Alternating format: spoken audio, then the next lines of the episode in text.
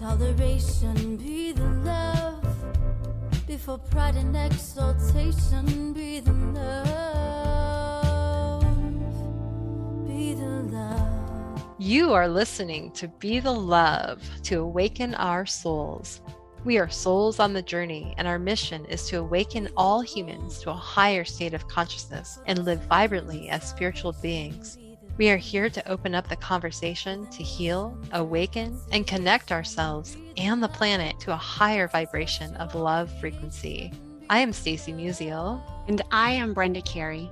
And we are your co hosts at Be the Love podcast. Thank you for tuning in and ascending with us. It starts with you. Everything you need is within you. This is your time. This is Adrienne Elise of the Supernova Soul Tribe. This is Nicholas David Mann. Namaste. My name is Nischala Joy Devi. This is Ron Interpreter, and you're listening to Be the Love podcast. Destruction's always easier than creation. Hello, and welcome to another episode of Be the Love to awaken our souls. Thank you again so much for tuning in this week. I'm Stacy Musial. And I am Brenda Carey with our special guest, Marcie Telander. We are your co hosts and souls on the journey, and we are on a mission to raise the consciousness of humans and the planet, and we need your help. Please spread the word to your family and friends and join us every week. Consider becoming a Patreon supporter or a sponsor to help with the operating costs, like editing and the many hours we spend creating these shows with quality guests and content. And if you have resonated with our mission, support us in a way that raises your vibration to love. And if it feels safe for you, I'd like to invite you to take a moment to get centered with us. I'd like to begin by inviting you to take a beautiful, cleansing breath in through your nose and out through your mouth, releasing anything that is keeping you from being present. And take another deep breath in through your nose, breathing in calm, peaceful, loving energy, and breathing out anything you're ready to release in this now moment. And take one more breath in through your nose, breathing in light and love for yourself. And breathe out that light and love and send it back to all of humanity, remembering that you always, always have your breath to come back to. Our guest today is Marcie Telander. Marcie is a registered expressive arts therapist and licensed professional counselor in New Mexico, ecotherapist, award winning writer, filmmaker, and journalist. She is a ritualist, mythographer, TEDx talk presenter, and an integrative medicine woman who stands at the intersection of ancient wisdom and cutting edge knowledge. She is known as the godmother of her community and a traditional wisdom bearer, spiritual weaver, and guide from her ancestral northern traditions of Norse, Germanic, and Celtic practice. As the executive director of Earth Wisdom Institute, she guides people in honoring their local spirit of place. You can find her celebrating local history, artists, and elders through Earth Justice events with storytelling workshops and inclusive intergenerational community events. So, thank you so much for being here with, with us today, Marcie. I'm so excited to jump into this conversation.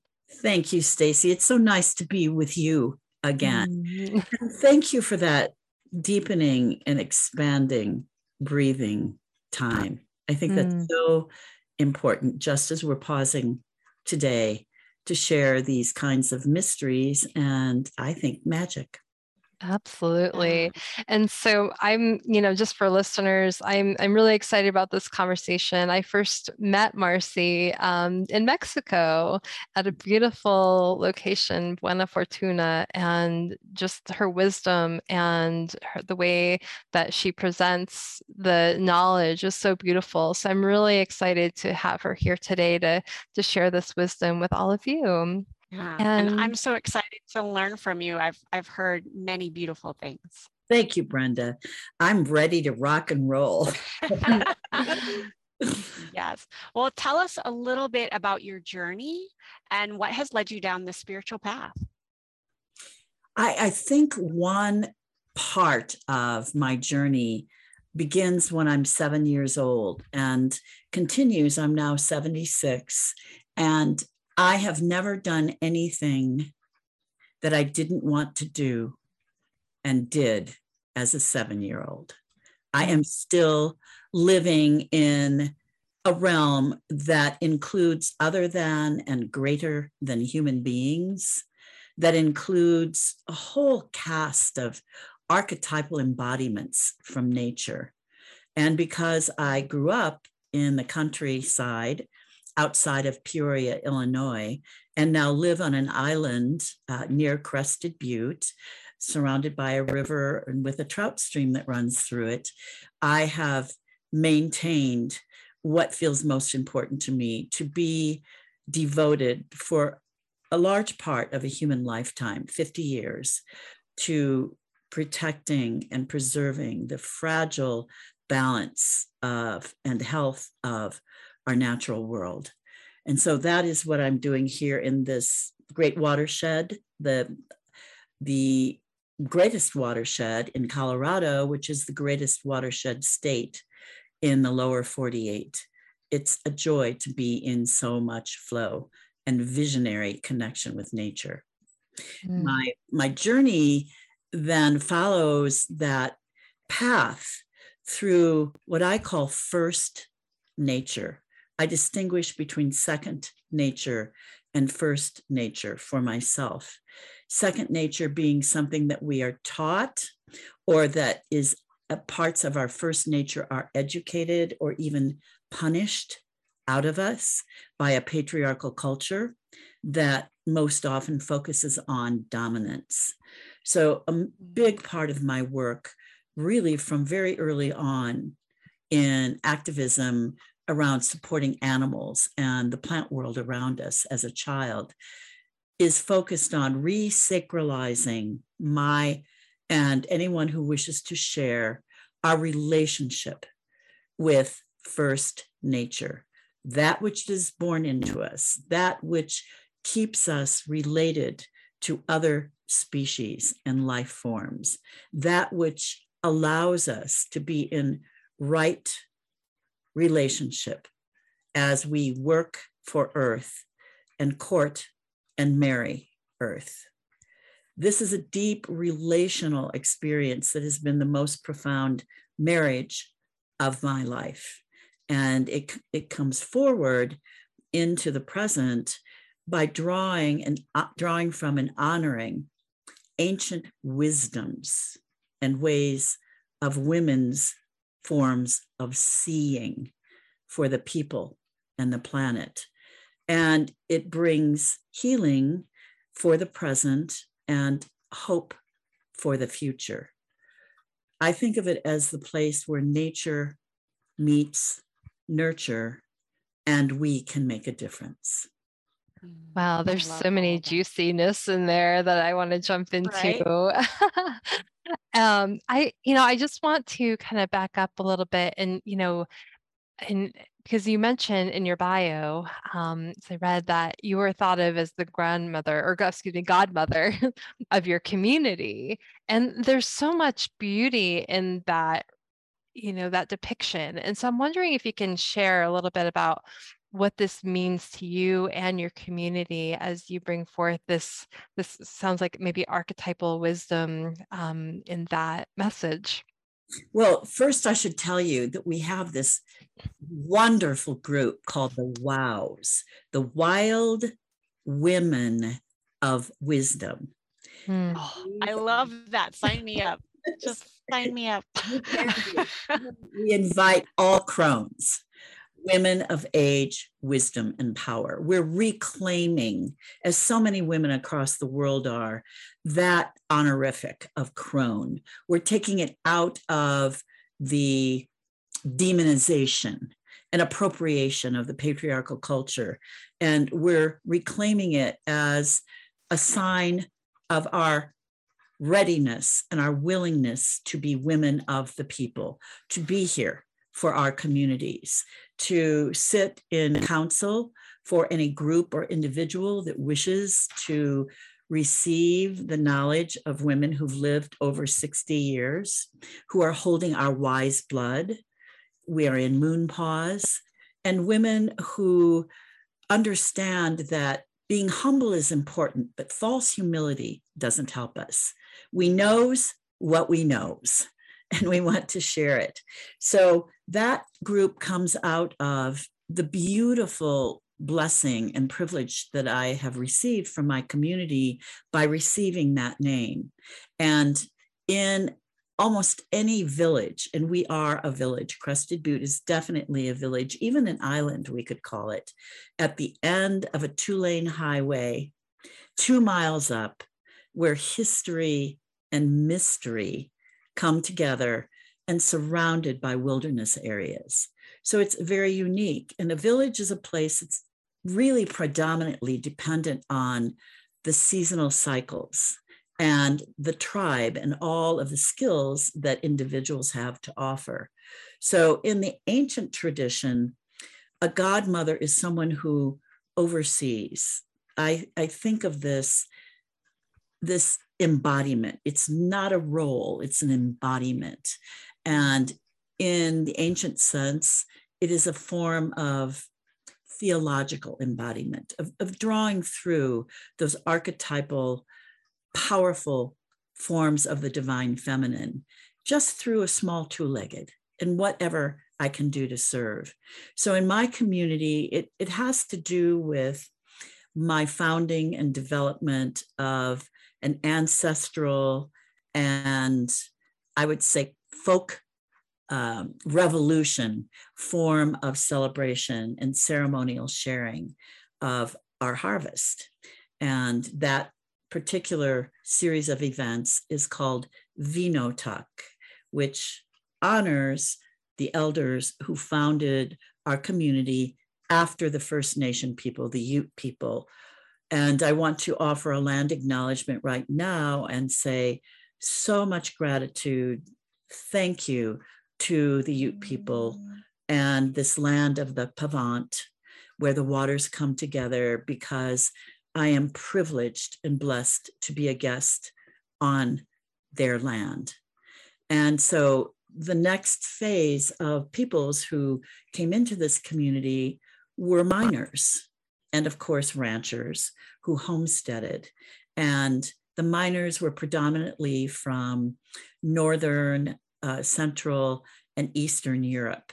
And so when I moved here in 1977, the town was really moving toward becoming a ghost town. It had no paved streets, which I loved. Um, many of the Elk Avenue, which is our main street, windows were boarded up. There were about 600 full time people in the community, and it included some of the old timers, the, the ranchers and the miners. And as a journalist, I had come to Crested Butte to join some friends who were buying into our local newspaper. And we had come to fight the molybdenum mine, the big extractive mining conglomerate that AMAX, called AMAX, that was hunkering over our mother mountain. Mount Emmons was the formal name. Our name for her is the Red Lady. And there's a beautiful story about that that really launches much of the work of cultural animation, of reanimating, remembering, re energizing, rewilding our community. So those elders from Slavic and Germanic and Celtic British tradition had very ancient, beautiful celebrations and seasonal cycle events that they brought with them or remembered from the old country. And as I was a journalist and we were preparing, our village was preparing mm. for our centennial, the 100 year anniversary of becoming a town site, I was collecting stories from the elders. But mm. that took about six years to really gently move into the community as a flatlander. I was coming from Chicago. And the place where the elders met, especially the men, was at Tony's Conoco station and hardware store. Hmm. It's the center of town with the long liar's bench in front. And so the men would meet outside, sitting all along that bench, or inside when the weather was uh, more intense around the pot bellied stove. And the then world's Boone and Crockett record elk. The rack was right there overlooking everything. And the men were sitting around this pot bellied stove when I first walked in, in horsehair filled chairs. And, you know, business was going on at Tony's, you know, mostly women coming in to buy various things, but the men were there to share. But when I walked in, they became dead silent. Mm. And uh, this went on for a while, but I was really determined. I, I wanted to belong, be long in my new community. And I wanted to serve the community. And at that time, although I think it's hard to imagine now, there was little or no interest in the oral narratives of the then generation born before the turn into the 19th, from the 19th into the 20th century, and their stories. They had seen more change than any other generation in the history of the world, the history mm. of humanity in the world. And so I was borrowing Rilke's statement to protect and preserve the stored humanity of place. And I felt very strongly about that because no one had really done it. And I felt these people were in their 70s and 80s in the 1970s and 80s. And I knew we would lose such riches. And also, their charge to us as the next generation. But, you know, this is uh, an influx of newbies like me. You know, many people identified themselves as hippies. We were the beginning of the wave of environmentalists, you know, environmental journalists. And we were pioneering in a way, especially here in a, a pioneer kind of place spirit. And so there were some big disparities and divisions between our views of 21st, 20th to 21st century mining, molybdenum technologies, which decapitates a mountain and then toxifies river valleys all around it with non biodegradable toxic substances called tailings. And we could see what was going to happen because we'd seen what had happened in Leadville and other places. Mm-hmm. So we were determined starting 43 years ago, we were determined not to let that happen. And my part in supporting this village and community and place spirit was also to bring forward the indigenous European roots of our elders, because I believe very strongly in that. We're all indigenous to Earth. And nobody knows or has the answer to how many bones, how many of our bones we need to feed the earth before we can be considered or call ourselves indigenous. And, and I also had come from a family of storytellers who kept the stories of us and the old country alive as they came to the new world.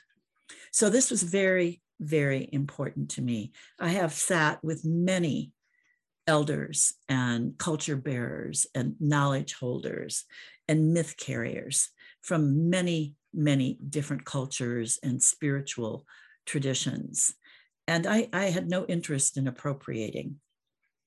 What I had interest in was going deeper and deeper into my own lineage, our Euro American roots, which have all been broken. You know, they've they've all been truncated in some way or another. And as I was sitting with the elders, and they eventually, in their deep generosity of spirit, included me and began to share with me these amazing stories that they brought with them. I, I was realizing that we European origin peoples are experiencing a form of PTSD. Mm. And that I think we're recognizing more and more because it's from the murder of our shamans and priests and priestesses and medicine people and green healers and midwives.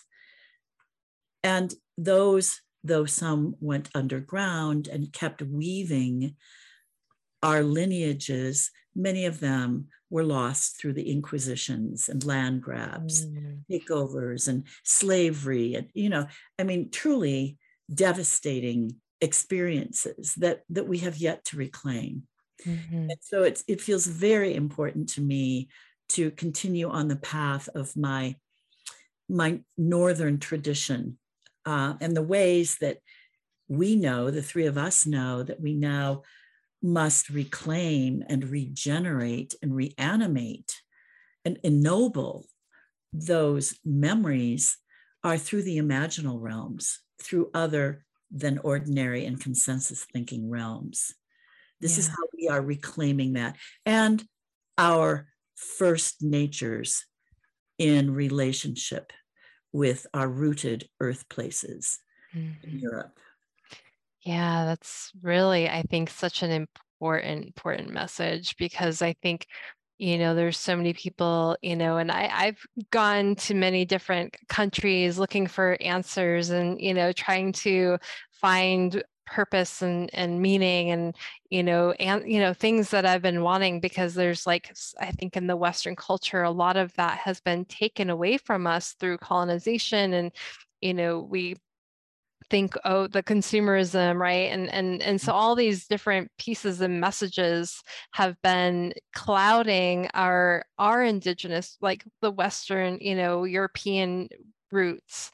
Um, and so you know and then we try to you know go and there's a lot of this appropriation happening of indigenous cultures and you know indigenous and and so taking away and the, the reciprocity and instead of like finding our own roots um, i've been really diving deeper and deeper into to my own roots and and there is there's like this this desire and this you know recognition to see like how far back it really goes and, and the importance of going into you know the roots of you know i have ukrainian roots and irish roots and and so at polish roots and and so it's been such a fun and exciting time but i think it's important to recognize that we do we have those deeper roots. There is a deeper wisdom there and there uh, that indigenous wisdom there. We just have to move through some of the clouded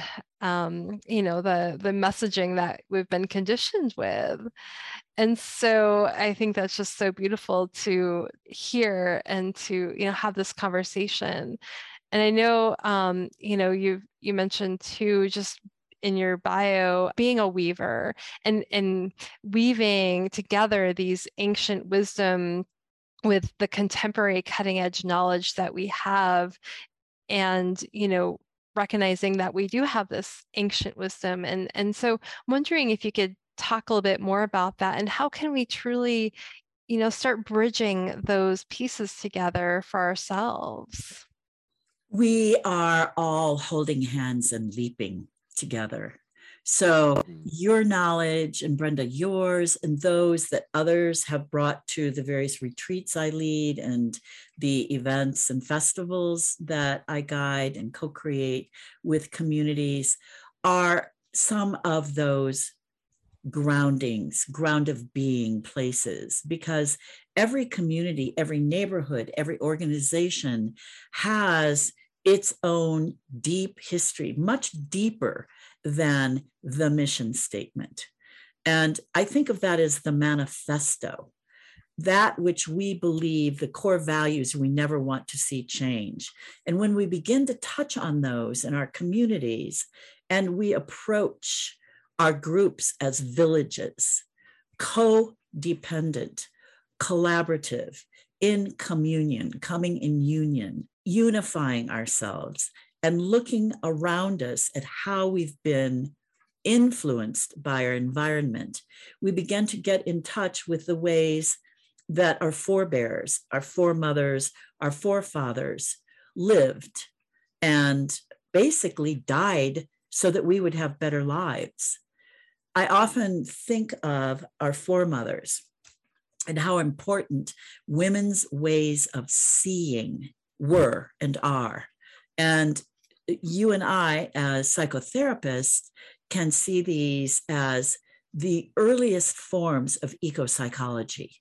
I, I really believe that environment and the ways that women who basically were not given permission to be in the world in the same way men were. In fact, were very repressed, oppressed, suppressed. But women always met at the river to wash clothes, or around the well to draw water, or around the birthing bed, or the dying bed, midwifing. And here is where they exchanged the secrets of seeing for the people in the planet. Women had to become experts on men. We still are, because we had to kind of sniff them as they came into the tent or the yurt or the hogan or the cabin in order to see what was going on in the world that we weren't allowed access to. And we also had to be able to be weather shamans, and we had to be deep in green healing and hedge witchery. We needed to be able to read the movement of animals, migration, birds in flight. We needed to be able to look forward to protect and preserve the children, the extended circle of the community, the livestock, and the natural world. And so weaving is an understood practice. It's I don't know how ancient it is. In my Norse tradition, it's called seith working. And it is understood that this was a very ancient form of women's ability to send forth familiars. This is an old tradition in the craft, in European forms of uh, spiritual interaction with First Nature, to send forth familiars into other worlds and to bring back healing information. Seith working was a way that women could see the enemy when they were sending the men out and women into battle. Seith working was the way that women would go into the midwifery process with a woman who is birthing and see into what she needed most in terms of the herbs and the modalities that would be used. Seith working is at least 2,000 years old in my tradition, and it is being reclaimed just in the 21st century. It had to go so far underground that it's taken a long time for it to begin to grow and blossom again. And in order to stay in touch with that, and with permission from my Swedish father, um, right before he walked on, he said, You know, honey, it's time for you to go to Sweden. And so I did. My community essentially did a crowdfunding process for me to send me there because I wanted to, to bring back some of the traditional ways of ceremonial communal exchange that were very powerful uh, during eras in Norse history and prehistory. And the process that is called a thing or a thing spelled T-H-I-N-G. We we use that now, especially in very contemporary usage. We say, yeah, this is a thing. Oh yeah, that's a thing now. the thing was a gathering at a large rock outcropping or a very special sacred sentinel tree in which all people came together to make decisions. All people. And that really appealed to me. I wanted to learn more about many of these ceremonial um, processes that could could serve our community, I also went to go deeper into the study of runes, these stones or bones or staves that have, in my tradition, a 24 image alphabet. And this runic alphabet, like all alphabets throughout humanity, has been considered sacred. Any way that we can record, that we can remember, that we can identify songs or the sagas of family traditions or maps has been considered sacred. It's where the word gospel comes from God mm. spell, or the concept of making a spell. So I wanted to sit with elders and culture bearers, women, and learn more about the runic traditions and how it can be helpful to humans making decisions, coming more deeply into their own ability to see and weave. And the concept of weaving in its most ancient form comes from fate or destiny. And again, in the Norse and Germanic traditions and others, other European traditions, destiny is a very powerful partner in healing work. And destiny, of course, assists us in weaving our ancestry, the past, into the present, and on into the future. And as psychotherapists, I think that's part of our responsibility and accountability. We call on the sacred other, you know, like that third magical, sacred energy that is in the vessel, in the container with us in our very best work. So I'm very clear that the priests and priestesses of the 21st century are psychotherapists and people who work in that realm, those realms, other than our ordinary consensus thinking realms, as well as in deep, careful science. So the idea of women's wisdoms and women's ways of seeing has been a major motivator for me.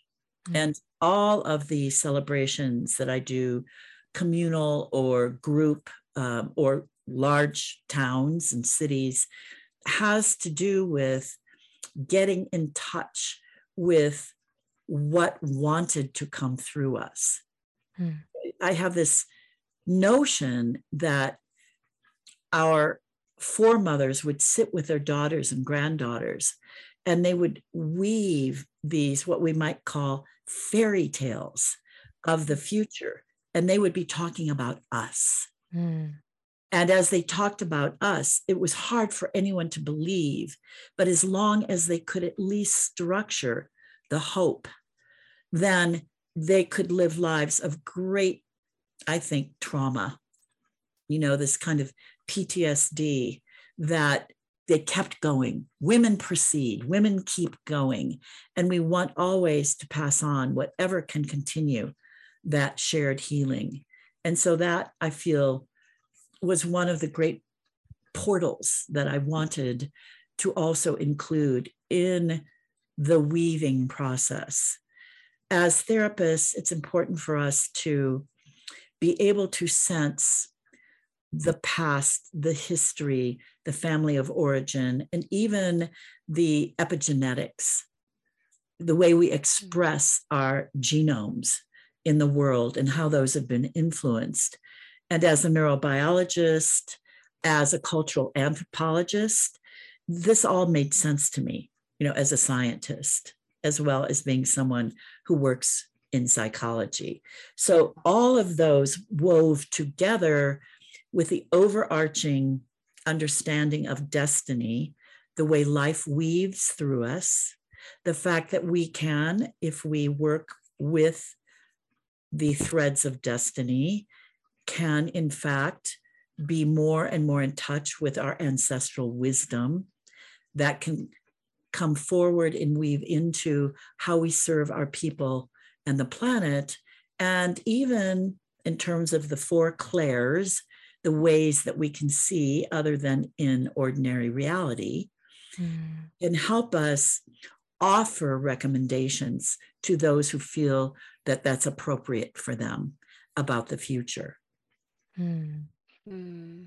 I so appreciate your just wise perspective and giving a lot of vocabulary to, I think, a lot of practices that um, don't aren't really addressed. At least, I mean, I have two young daughters, and this idea of women seeing and how we pass down um, these ancestral traditions is just a beautiful metaphor of bringing forth that women's wisdom, um, our intuition, and our knowing and um, i'm just so grateful that you're putting this work out into the world and and which leads me to i'm curious how how do you see your work and the depth and breadth of your work? How do you see that being a part of the multi-generational culture?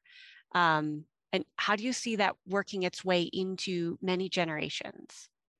I don't think my work could exist without that as a hope, a form of healing and honoring. It has as a child, I would say that I had a somewhat poignant, bittersweet view of life. Very mm-hmm. early on, I recognized we don't live forever and that we're standing on the shoulders of somebody, some bodies. And I had deep connections with my grandparents.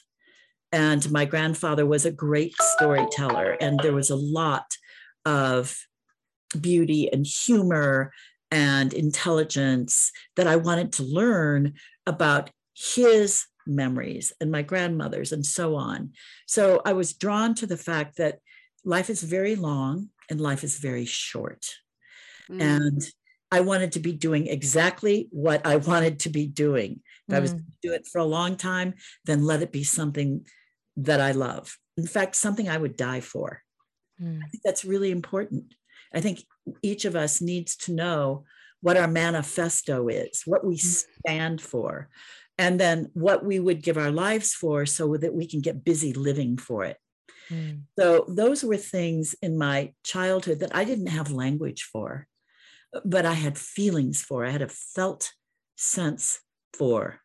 And actually, I had the tradition of Catholicism, a mystery tradition that had so much ritual and so much ancient tradition. I wasn't schooled in a Catholic school. I was allowed to pick and choose from the mysteries and the ancient uh, traditions. And it was the one Christian tradition that had a divine feminine, a goddess figure, Mary.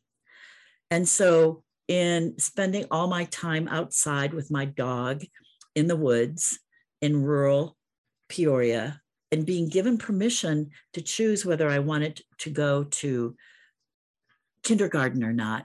I chose not to, which was one of the most wonderful gifts my parents gave me because I remained in the woods.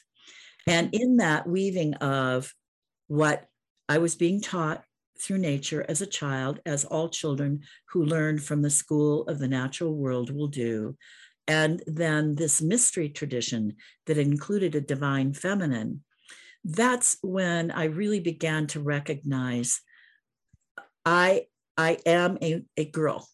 I'm going to be a woman. And it's deeply important to me to find out from elder women the secrets. I knew there were secrets, and I knew that there were profound forms of technology literal technology, intuition is a technology that were passed on in secret through women. But sadly, as I got older, and then when I moved into my 50s, I started to audition elder women, women that I thought of as those who could be advisors and support, mentors. And what I would hear is from the women that I was auditioning, essentially, every single woman said, I don't know anything. Oh, I don't have any special knowledge. I don't, I, oh, oh, I couldn't possibly, I don't know. And I connected that with what I was raised being imprinted with, and which girls still and women are today, which is saying, I don't know. After almost every other statement of wisdom or powerful question, a girl will ask something and then she'll say, Oh, I don't know. Oh, oh, I don't know. And I'm a storyteller. We've got stories. Our stories are hugely important. And humans suffer. Why would there be talk therapy if humans didn't suffer from the lack of the honor of being listened to? And so, in this awareness that women and girls had lost their voices and confidence somewhere, I wanted to find out where then did that happen and what happened before it.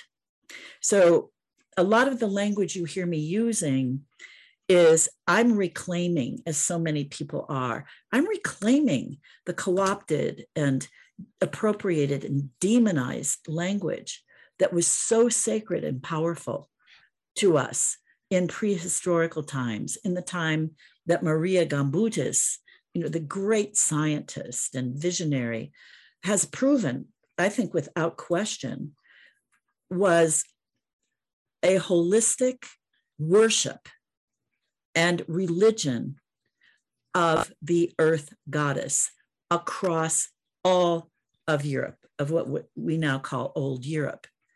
And I had intuitions around that. So when you and your daughters are talking about women's wisdoms and ways of seeing, a real simple way that I can illustrate how that happens and has never been broken is the kinds of things that we'll say to a daughter, like um, one example is gardening. And one time I was gardening with my grandmother, and she said, You know, the best way to get rid of slugs is to put beer in a dish and put it out there in the middle of the garden, and the slug will go for it and drown.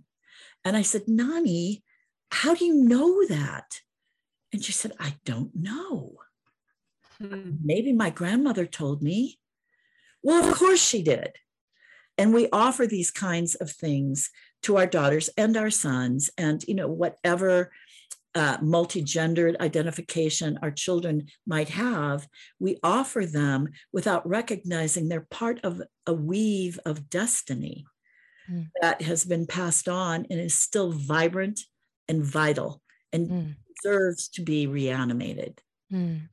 That's so beautiful and so much wisdom, right? That we have that, you know, and we are taught, you know, I know I, that was the mantra of mine for a long, long time until I, I realized that, you know, that I don't know, you know, and so until I realized, no, I do know, and I'm going to, you know, step into my confidence of knowing and trusting in my own wisdom. And I think a lot of, a lot of girls, a lot of you know women do um, have that you know and, and so just to s- step into that and and trust in our own intuition and the wisdom. And I, I think that it's important that we have you know the elders that we can look upon too that can help guide the way and you know we have to be open and um, you know and and to receive that knowledge. I'm curious too on to that saying that you and i were talking about that i I brought into our community be more wild than yes i was just going to ask you about that yeah. yeah it's now a bumper sticker and i think every community needs to know what the bumper sticker is because yes. basically it's their sacred brand and their manifesto like this mm. we are and when I was little, um, in a very rural school in the 50s, um, I was considered just too much too curious, mm. too bright, too creative, too questioning, too collaborative. Mm. So my mother was told by my um, fourth grade teacher, uh, Mrs. Telander, we're going to have to break Marcie's spirit. The faculty mm.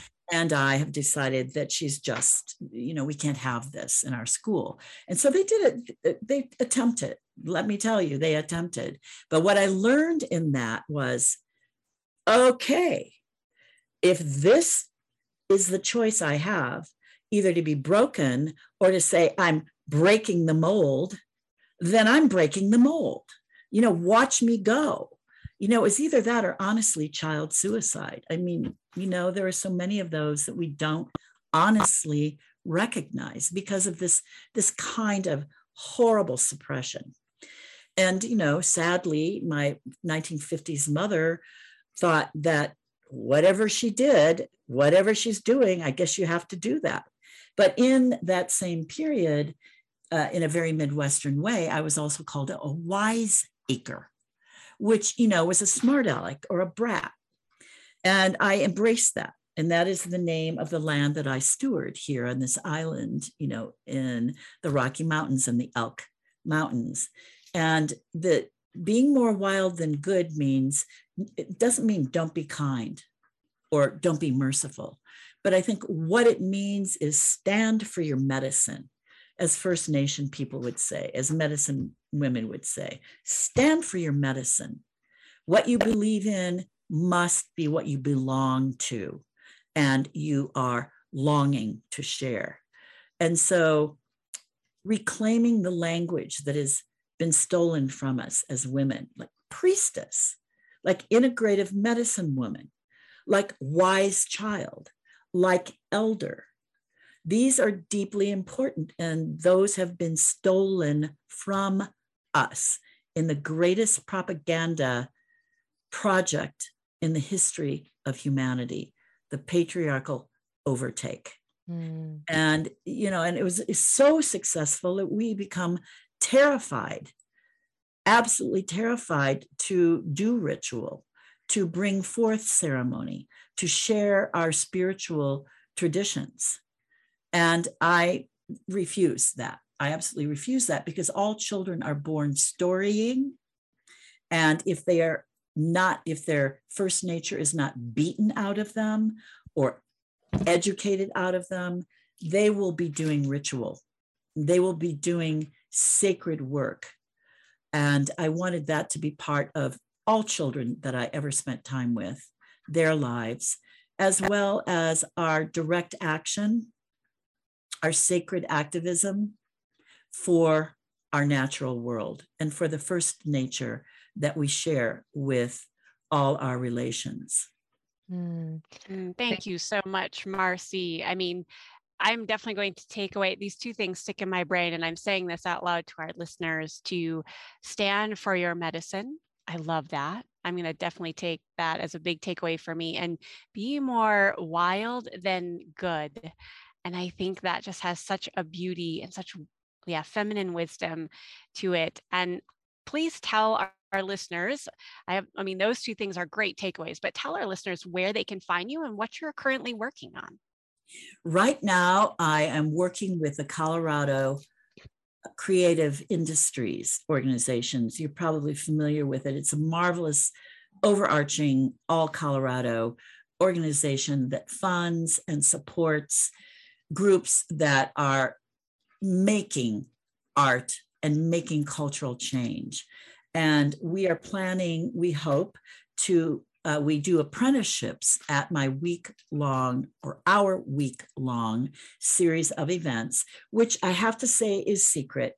Too many people have come to our events that we can no longer invite people outside of our valley. However, this 40 year old, very successful series of ceremonial earth justice, communal building, cultural animation, uh, arts for healing, uh, series of events. We offer apprenticeships to people who want to come and volunteer and learn with our guild masters who have these very special cultural animations and community uh, unifying arts skills. So we're working with them. We just finished a beautiful presentation and a, a, a large installation and ceremonies for 400 people at our Center for the Arts. I'm also working on, or I do present a women's retreat, which is based on the ancient tradition, especially Celtic and British tradition of women's glamoury.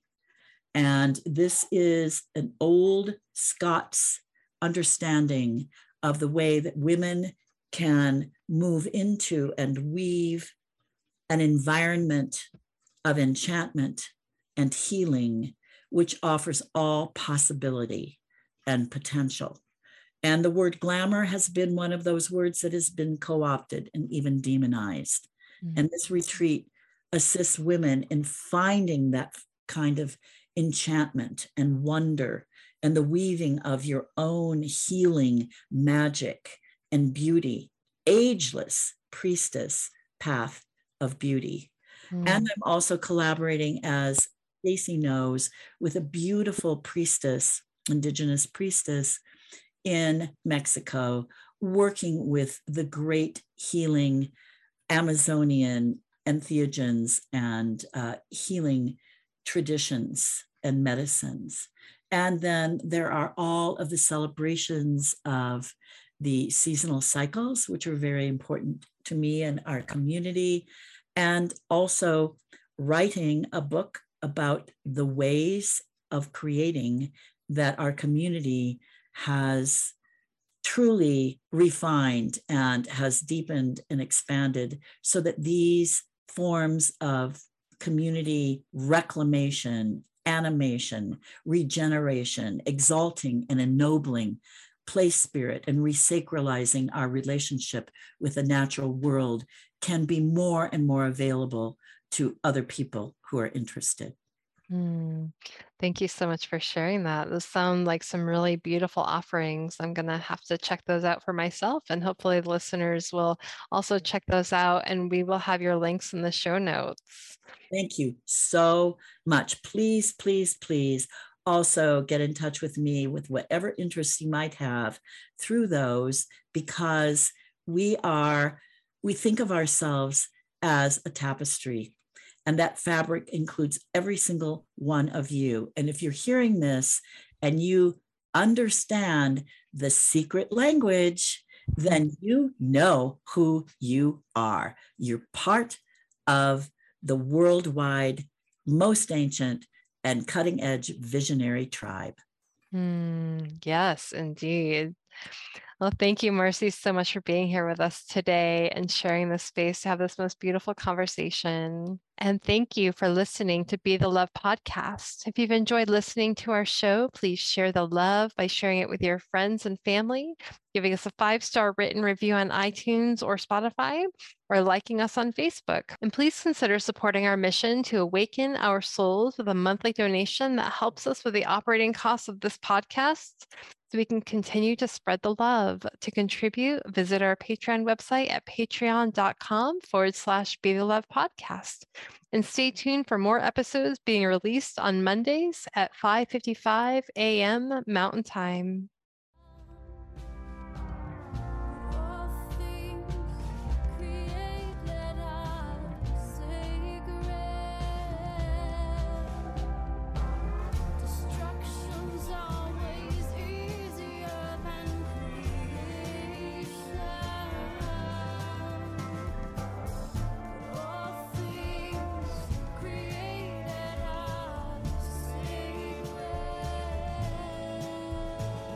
Thank you, Heatherlyn, for providing us with your beautiful song to accompany our show, Be the Love.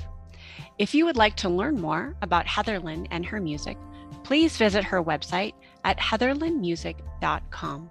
And thank you, Christy Grace at Leading Edge Productions for the beautiful design and graphic. And thank you for tuning in. And until next time, we are souls on the journey to align to our divine purpose and shine our lights. So keep on shining.